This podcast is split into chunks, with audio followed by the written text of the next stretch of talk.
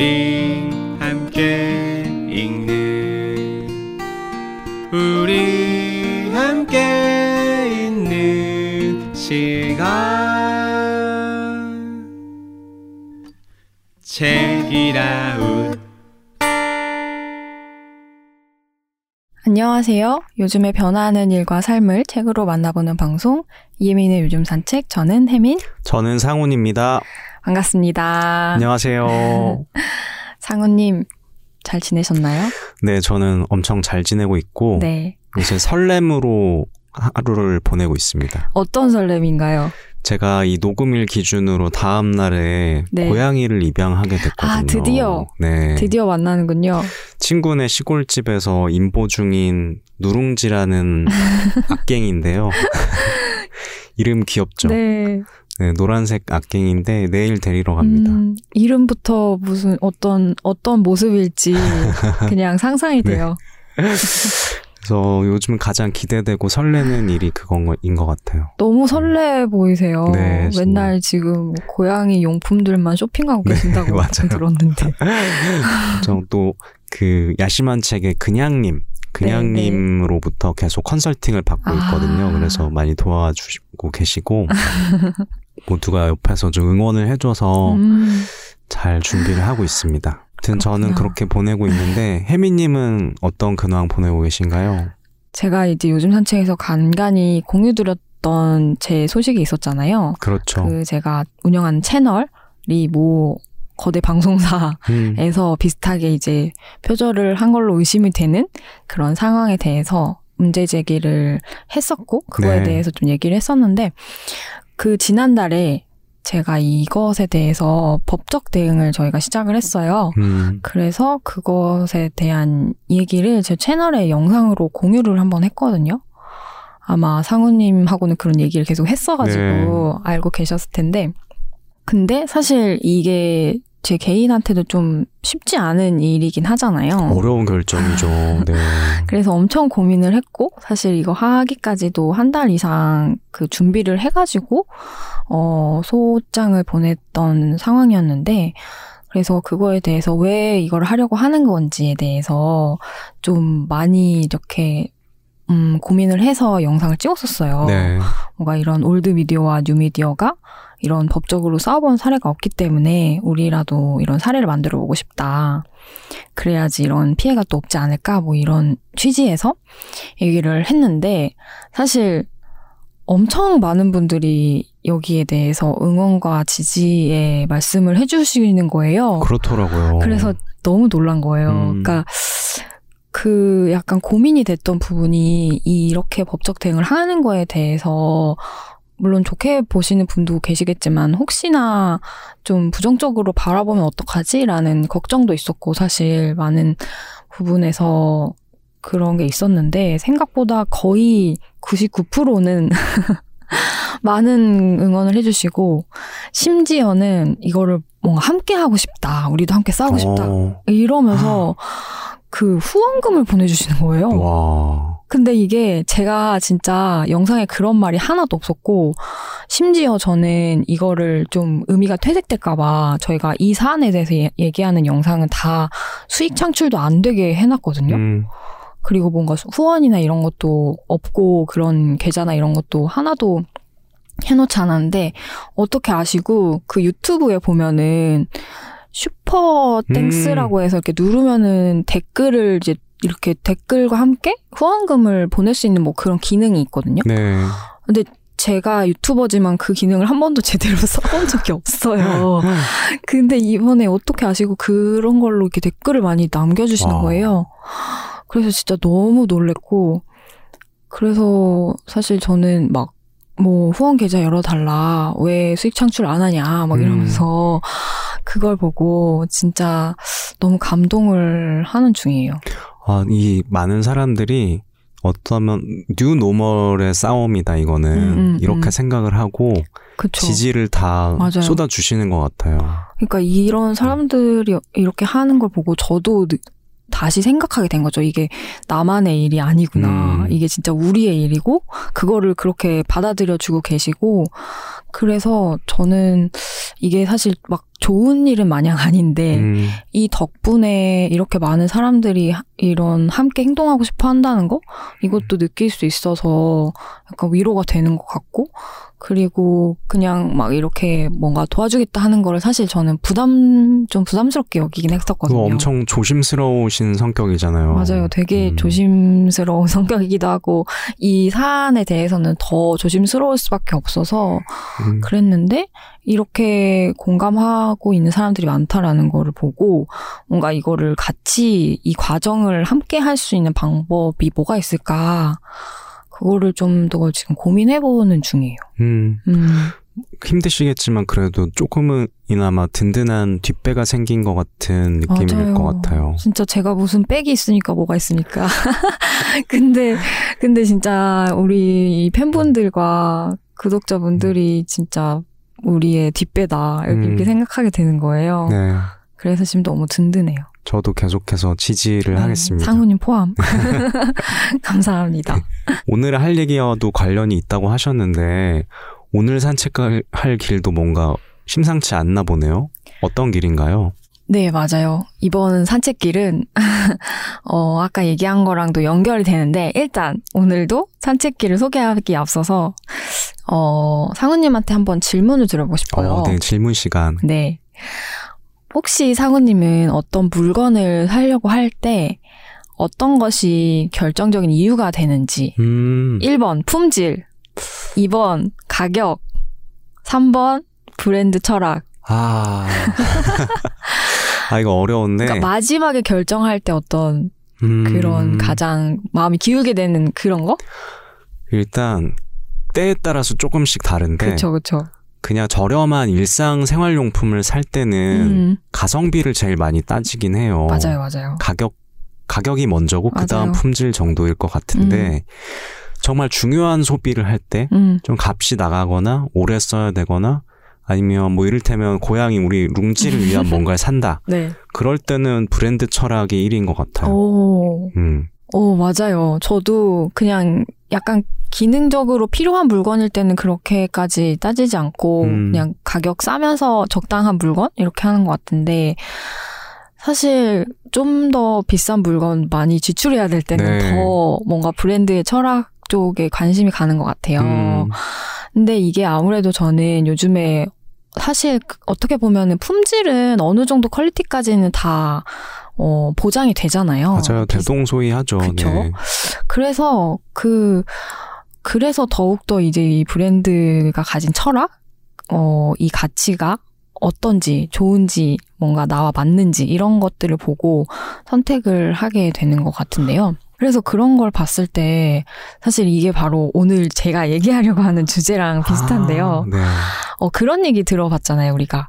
결과보다 과정이 중요해. 음. 근데 뭔가 그런 말을 들으면서도 지금까지는 약간 어 세상은 어쩐지 그래도 결과로 나를 평가해왔던 것 같고 음. 과- 결과가 중요하다는 말은 뭔가 노력하려는 사람 위로하는 그런 말로 많이 쓰였던 것 같은데 이제는 그게 아니라는 거죠. 맞아요. 이제는 정말로 결과보다 과정이 중요한 세상이 왔어요. 음. 이게 어 이런 일에 있어서도 그렇지만 어 어떻게 보면 이런 생태계 뭔가 산업에 대해서도 이 과정이 되게 중요한 시대라고 합니다. 네. 그래서 이번 산책길은 결과가 아닌 과정을 파는 시대라고 음. 제가 이름을 붙여봤거든요. 그러면 오늘의 산책에도 역시나 지도가 있을 것 같은데 어떤 네. 지도가 있나요? 지도를 이번에는 보고서를 한번 찾아봤습니다. 음. 그 대학 내일 20대 연구소라는 곳이 있잖아요. 아, 네. 네, 거기서 이제 이런 관련된 트렌드한 연구를 많이 하- 하는데 2021년에 MZ세대 대상으로 조사한 MZ세대 친환경 실천 및 소비 트렌드라는 연구 보고서가 있더라고요. 네. 이 보고서에 따르면 71%가 가격과 조건이 같다면 친환경 활동 기업 제품을 고르겠다라고 대답, 대답을 했대요. 엄청 많네요. 그쵸. 많이 정말 비율이 높죠. 네. 그리고 더 흥미로운 거는요. 어, 그 친환경 활동이라는 게 그냥 친환경 이벤트 명목으로 뭐 에코백 주고 텀블러 주고 이런 거는 이제 반기지 않는다는 거예요. 이젠 아니죠. 이제 알죠. 이게 그린워싱이다. 이렇게 하고 바로 오히려 비판을 한대요. 음, 그리고 오히려 74.3%가 대답하기를 기업의 지속적인 발전을 위해서는 친환경 정책 수립이나 활동이 필수다. 기업들의 구조 개선을 중요하게 생각한다. 이렇게 음. 얘기를 했대요. 어, 저도 동의해요. 그렇죠. 그래서 이게 정말 이제는 우리가 그냥 소비에 그치지 않고 그걸 만드는 과정에도 관여를 하고 있다라고 음, 볼 수도 있지 않을까 싶었습니다. 맞습니다. 저도 동의하고요. 네. 그러면 오늘의 산책을 위해서 역시나 산책이 음. 또 있을 텐데 맞습니다. 어떤 책인가요? 네, 오늘 산책을 함께 할 산책은 프로세스 이코노미라는 책입니다. 음, 부제가 아웃풋이 아닌 프로세스를 파는 새로운 가치 전략 이라고 돼 있거든요. 네. 이제는 물건만 좋다고 잘 팔리는 시대는 지났다. 그렇다면 어디서 경쟁력을 찾아야 할까라고 했을 때 이 책에서는 변화하고 있는 세상에서는 제품의 품질로 이제 경쟁하는 게 아니라 그것을 만들어가는 과정 자체에 해답이 있다라고 얘기를 해요. 네. 그래서 BTS부터 넷플릭스, 샤오미, 파타고니아 같은 음, 우리가 좋아하고 잘 팔리고 그런 브랜드들의 사례가 나오는데 이 브랜드 들이 사실은 물건을 파는 게 아니라 프로세스를 팔고 있었다라고 하면서 새로운 시각으로 과정의 가치에 대해서 이야기합니다. 오, 어, 되게 궁금해지는데요. 그렇죠. 프로세스를 판다는 거. 그쵸. 과정을 어떻게 파느냐. 그러니까 과정이 중요하다라는 건 아는데 그래서 이번 주제와 어떻게 연결되어 아, 있느냐면요. 네네. 네, 이번 주제는 어, 결과가 아닌 과정을 파는 시대라고 제가 정했잖아요. 네. 이제는 결과보다 과정이 더 중요하다는 게 그냥 위로하려고 하는 말이 아니라 정말 가능해졌다라는 거를 증명하는 책이기도 하거든요. 음, 그래서 저는 이 책을 통해서 이게 왜 가능해졌는지 그리고 과정이 왜 중요하고 어떻게 팔 수 있다는 것인지 다양한 시각에서 전략을 제시하고 있는 책이라서 이 주제와 너무 찰떡이라고 생각을 했습니다. 어, 네. 점점 더 궁금해지는데 네. 저자는 또 어떤 사람인가요? 어, 이번에 저자는 일본 분인데요. 오바라 가츠히로라는 분이고, 일본의 베스트셀러 작가이자 IT 비평가래요. 네.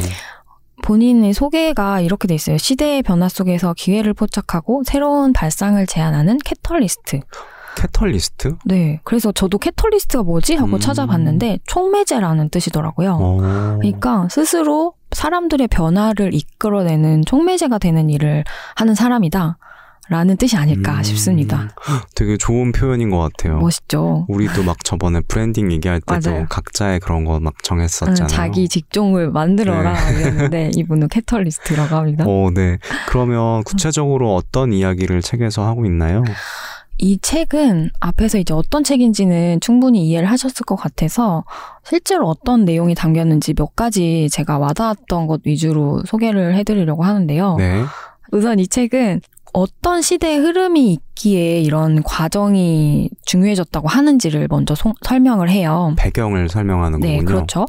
그러면서 말하는 게 욕망하지 않는 세대라는 말이 나오더라고요. 음, 그러니까 간단히 얘기하자면 예전에는 욕망하는 세대가 있었는데 그 욕망하는 세대는 결핍이 많은 환경에서 자랐기 때문에 돈과 명예를 얻고 그걸로 집이나 차, 편리한 물건들, 풍족한 음식을 사 먹고 그게 곧 성공이다.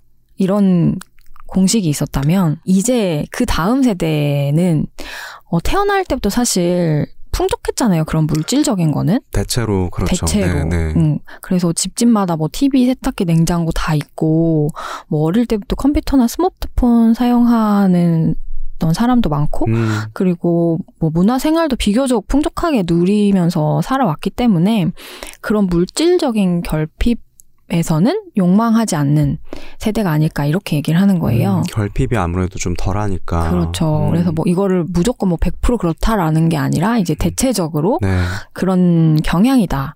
그래서 이 세대는 그러면 어, 어떤 욕구가 충족할 때 소비를 하는가?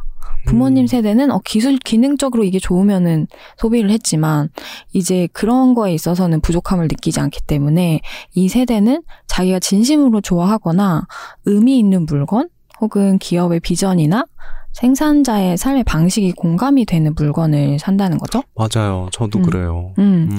그래서 다시 말해서 이거는 이 자체가 이제 프로세스라는 거고 여기에 음. 매력을 느껴야 소비를 한다.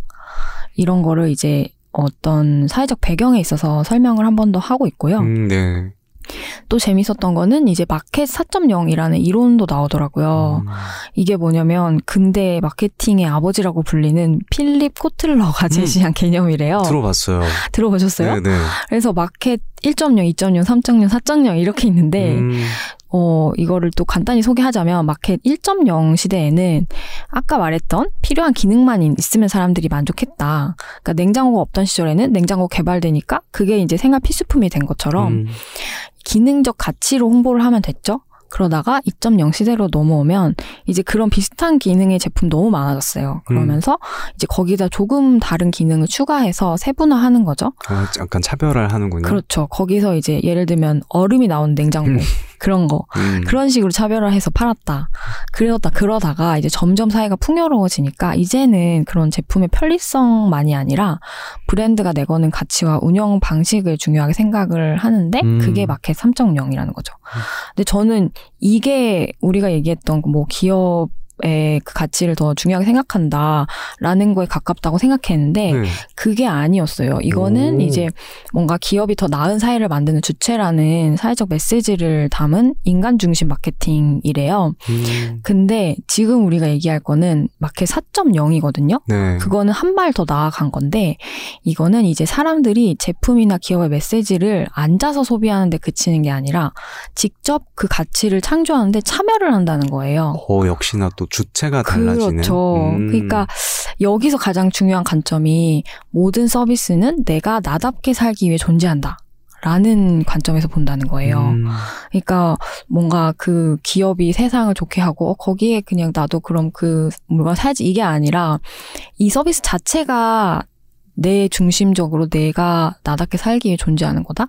그래서 여기서는 고객의 자기 실현이 마케팅의 목적이 된대요. 이걸 사면 당신이 오히려 실현을 할수 음, 있다는. 내 자아 네. 실현을 할수 있다는 음, 거죠. 음, 음. 그래서 내 자아 실현할 수 있는 물건을 한다는 거예요. 그래서 어, 수동적인 소비자에 머물지 않고 모두가 행복한 세상을 만들기 위해서 적극적으로 기업 활동에 내가 참여를 해서 사회를 변화시킨다. 이렇게 보는 거죠. 오. 저는 여기서 진짜 소름이 쫙 돋는 거예요. 음, 저도요. 뭔가 제가 어 이런 메시지 내건 브랜드들 좋았어라고 생각했던 게 사실은 이 마켓 4.0의 관점으로 음.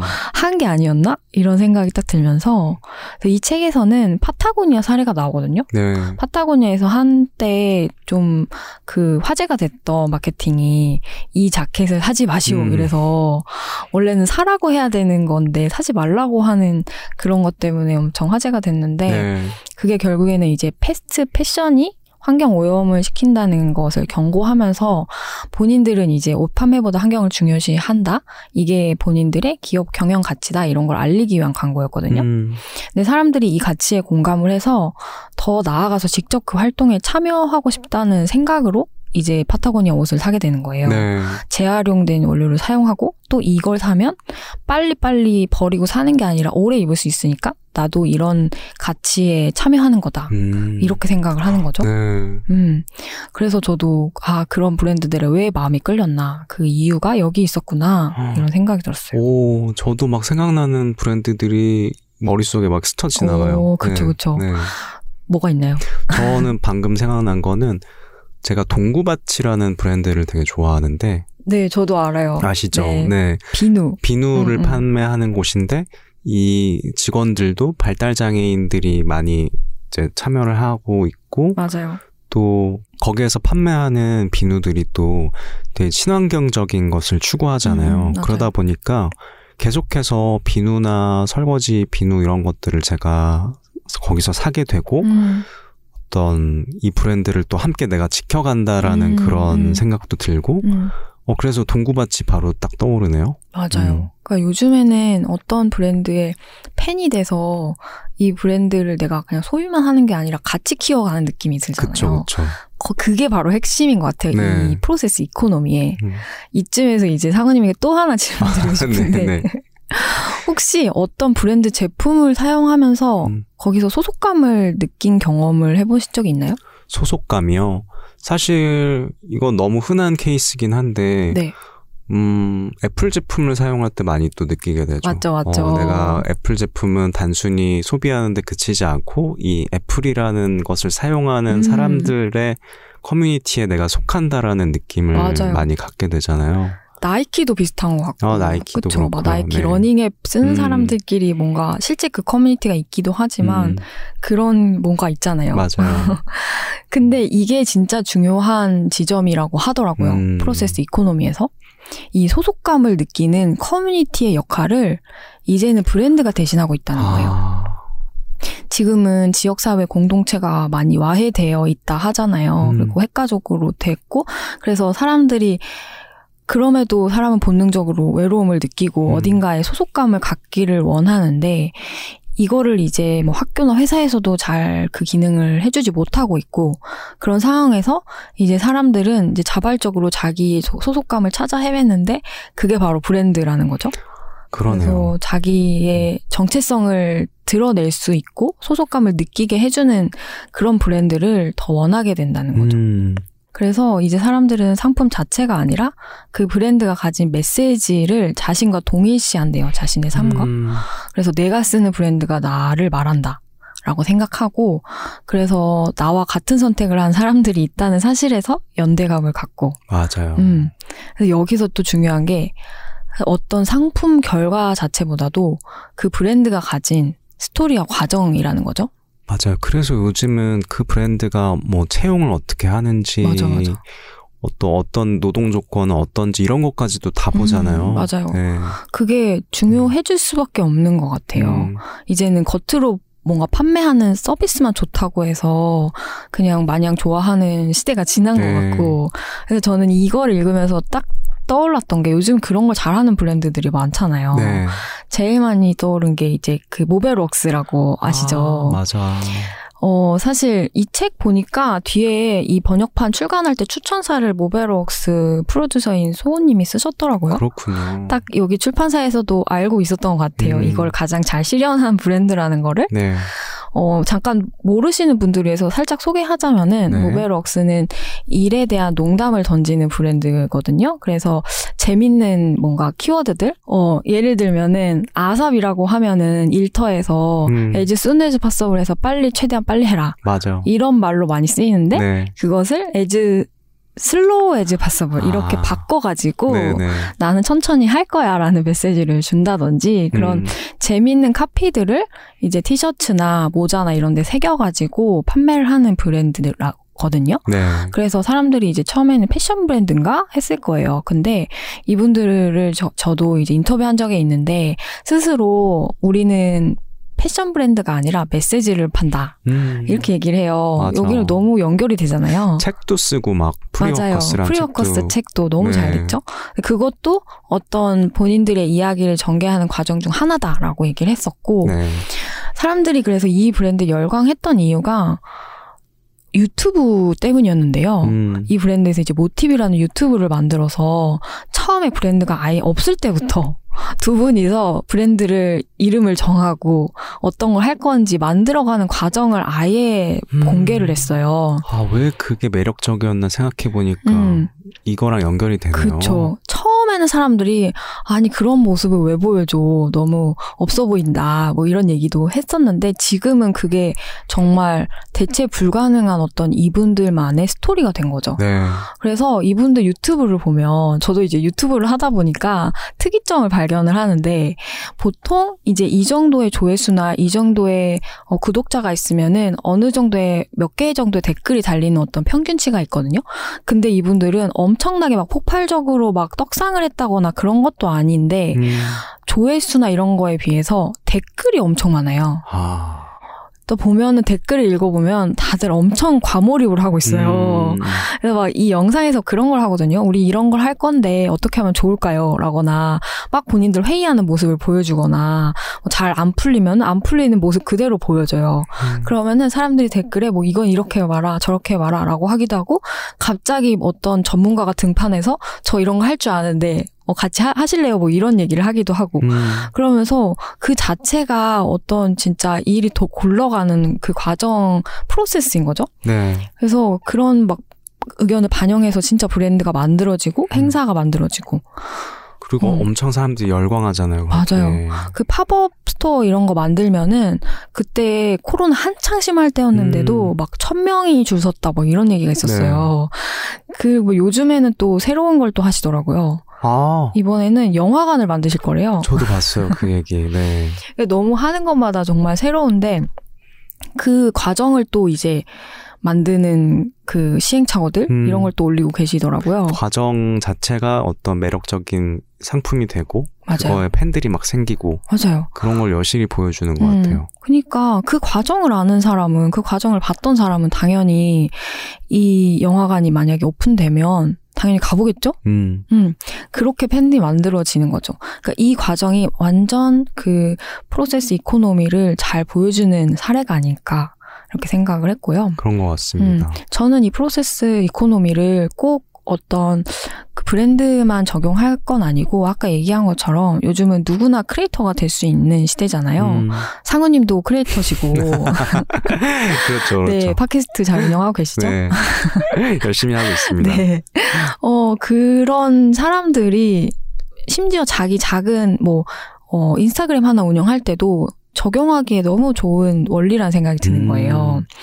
이 책에서 설명하기를 프로세스 이코노미의 장점 중 하나가 아웃풋이 완성되기 전부터 돈을 벌 수 있다 라는 아, 거거든요. 음, 예를 들면은 어떤 영화를 한 편 만들 때 한 1년의 시간이 걸린다고 하면 그걸 만드는 동안에 그 창작자는 계속 무급으로 일을 해야 되는 거잖아요. 맞아요. 그래서 사실 경제적으로 버티기 힘들어서 그만두는 사람이 많고 근데 그 1년이나 공을 들였지만 영화가 나왔는데 잘못될 수도 있잖아요. 잘안 음. 되면 망하는 거죠. 너무 벌써 마음이 아프다. 근데 이거를 이제는 달라졌다. 이거를 처음부터 만드는 과정부터 공유를 한다면 어떨까? 오, 그건 얘기가 달라진다는 거예요. 예를 들어서 그 제작 일지를 기록해서 만약에 유료 구독 뉴스레터를 발행하면 어떨까? 이런 상상을 하는 너무 거죠. 재밌다. 음.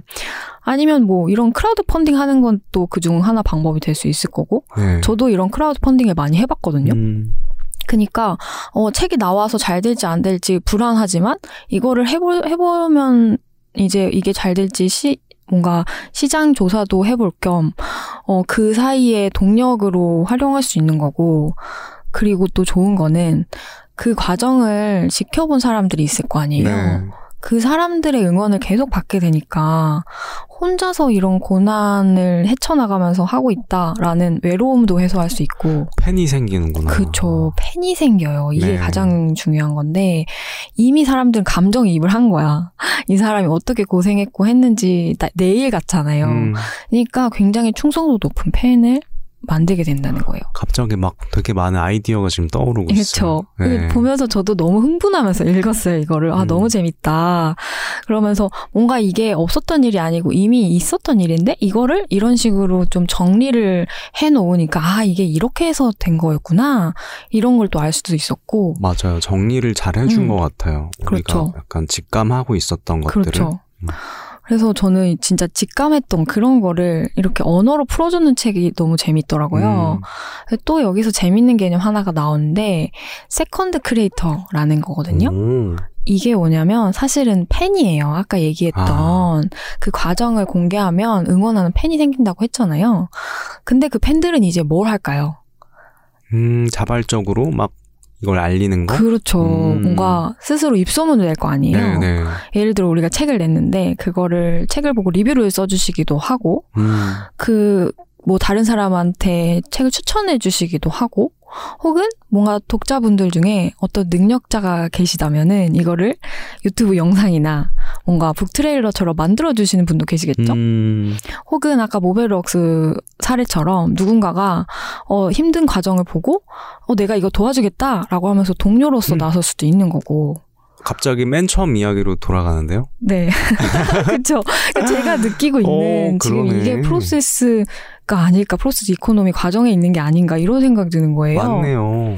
그 저도 이 과정을 사실 그냥 어 몰래 할 수도 있는 건데 이거를 공유함으로써 많은 분들이 막 힘을 보태주고 있는 음, 거잖아요. 맞아요, 맞아요. 그러면서 동료가 되고 함께 하는 거가 되고 음, 어 이게 바로 그 process economy의 매력인 것 같고 바로 여기 있었네요. 음. 네. 그래서 사람들이 근데 이 second creator가 되려면 가장 중요한 건 어, 마음이 정말 동하고 진심으로 우러나왔을 때 가능한 것 같아요. 맞아요. 조금이라도 이게 그냥 어떤 상업적인 뭔가로 보이면 그쵸. 요새 사람들 다 알잖아요. 눈치 기민하게. 엄청 바로 채잖아요. 네.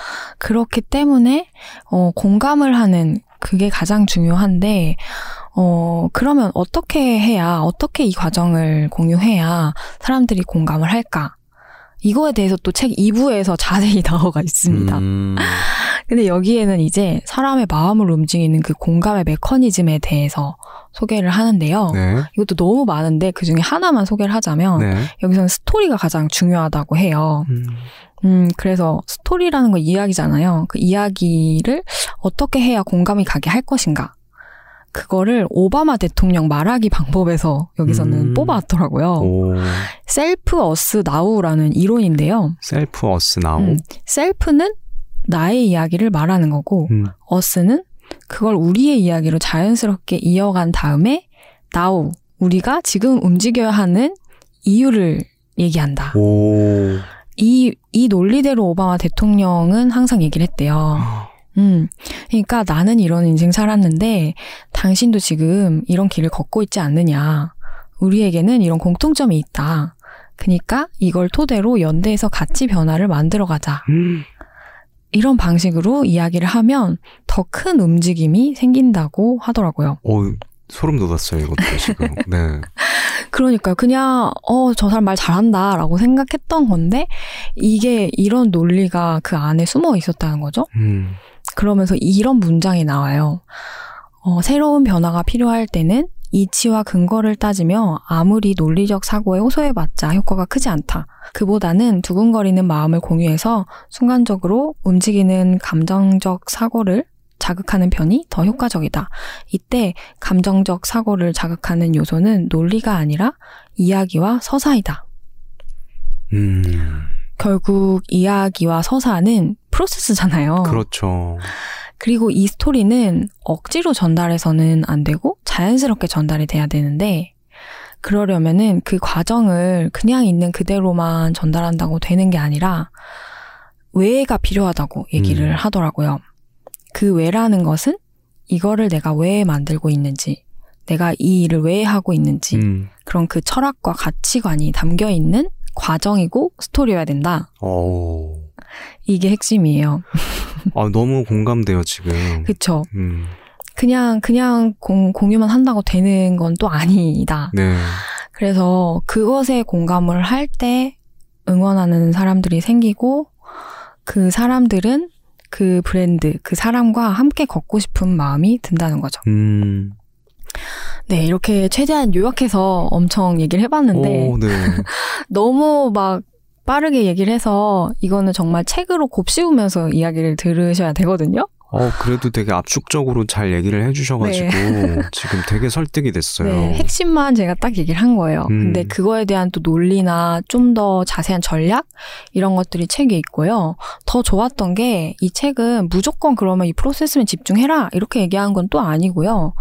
이 프로세스 이코노미에 너무 빠져들기 쉬운 함정이 있다. 오. 또 주의점들까지 얘기를 해줍니다. 너무 좋다. 음, 그래서 그 나머지 내용들은 책을 통해서 확인해 주시면 좋을 것 같고요. 어, 저는 이 책 사서 읽어야겠다는 생각 지금 당장 들었거든요. 상우님 매주 그렇게 얘기하는 거 같아요. 아니 이 책은 진짜 나 지금 나에게 너무 필요해서. 그쵸. 네. 그러니까 이게 뭔가 브랜드 운영한 사람만 필요할 것 같은데 그게 아니잖아요. 네. 그렇죠. 각자 자기가 그냥 뭘 해보고 싶은 사람에게도 음, 음. 필요하고 음, 어떤 사람에게 그럼 추천하시나요? 그니까요. 그래서 이거는 어, 우선은 당연히 브랜드 운영하고 계시거나 아니면 콘텐츠 만들고 계시는 크리에이터 분들한테는 당연한 너무 필독서일 것 같고 사실은 그게 아니어도 아까 말했듯이 소속이 있든 없든 좀 대체 불가능한 사람이 되고 싶다. 음, 나답게 일하는 어떤 personal branding을 하고 싶다라고 생각하시는 분들 혹은 여기서 커뮤니티 얘기가 많이 나와요. 네. 그래서 커뮤니티, 뭐, 독서 모임, 이런 거 하나 운영하려고 하시는 분들에게도, 어, 같이 너무 재밌게 할 수 있는 힌트들이 너무 가득한 책이거든요. 음, 그리고 이 책에 이런 말이 나와요. 과정은 누구도 흉내낼 수 없다. 어, 멋있는 말이다. 그리고 그 과정을 즐기면 이게 다양한 가능성으로 전환될 수 있다. 음, 그러니까 또 이걸 너무 일적으로만 생각하지 말고 그 자체에 몰입하고 즐기면 그게 누구도 흉내낼 수 없는 어, 어떤 가치가 된다. 이런 얘기를 하거든요. 네. 그래서 그 과정 자체가 차별점, 그리고 강력한 무기가 되는 게 요즘 세상이니까 이 이야기를 이해를 하시면 정말 어떤 일을 하든지 조금 더 나다운 가치를 만들어내면서 일할 수 있지 않을까 싶습니다. 약간 두근두근해졌어요, 저. 그쵸. 지금. 저도 이거 읽으면서 진짜 밑줄 엄청 치고 음, 제가 하고 있는 것들에 다 대입을 해보면서 아 이건 그럼 요렇게 조금만 더 해보면은 좀 더 많은 사람들과 소통할 수 있겠네 뭐 이런 이- 생각도 해보고 음, 그랬던 것 같아요. 네. 음. 네 오늘은 이렇게 급 마무리 프로세스 이코노미 결과가 아닌 과정을 파는 시대에 대해서 얘기를 해봤는데 상우님 어떠셨나요? 저는 진짜 두근두근해져가지고 제가 막 그냥 회사에서 하는 일이고 아니면 내가 그냥 개인적으로 하는 일이고 음, 혹은 내 주위에 막 지금 사업 준비하고 이런 음, 음. 분들도 있거든요. 네 이런 조언을 되게 해주고 싶어요. 그쵸. 네. 너무 꿀팁이 가득하다. 네. 이거 과정부터 다 이렇게 음. 드러내고 음. 이 스토리로 만들어라. 이런 음. 거. 예. 너무 지금 영감을 크게 받았습니다. 음. 저는 이 책 읽으면서 아 틀리게 가고 있지 않다 음, 이런 생각도 들었어요. 맞게 가고 계신 음, 것 같아요. 가끔 그렇거든요. 뭔가 너무 결과가 빨리 나오지 않고 생각한 것보다 너무 성과가 막 크지 않을 때 내가 했던 과정이 쓸모없는 일이었나? 이런 생각도 가끔 하게 되는데 이걸 보고 저는 오히려 위로를 많이 얻은 것 같아요. 그리고 되게 대단하다는 생각이 들었어요. 그러니까 음. 싸움 투쟁까지도 음, 과정으로 그렇죠. 하고 계신 거잖아요. 그거야말로 네. 함께 할 수 있는 과정이다. 음. 이런 생각도 들었고요. 아, 네. 뭔가 지금 큰 깨달음을 얻은 것 같습니다. 네. 네, 그래서 오늘 산책은 이렇게 두근두근 거리는 마음으로 한번 해봤는데 어떻게 들으셨는지 댓글로 여러분 생각도 많이 남겨주세요. 네. 그럼 저희는 여기서 인사드리겠습니다. 지금까지 요즘 것들의 일과 삶을 책으로 산책해보는 방송 요즘 산책 함께 해주셔서 감사합니다. 저는 혜민. 저는 상훈이었습니다. 그럼 다음 산책 때 만나요. 안녕. 안녕. 우리 함께 읽는 우리 함께 있는 시간 책이라운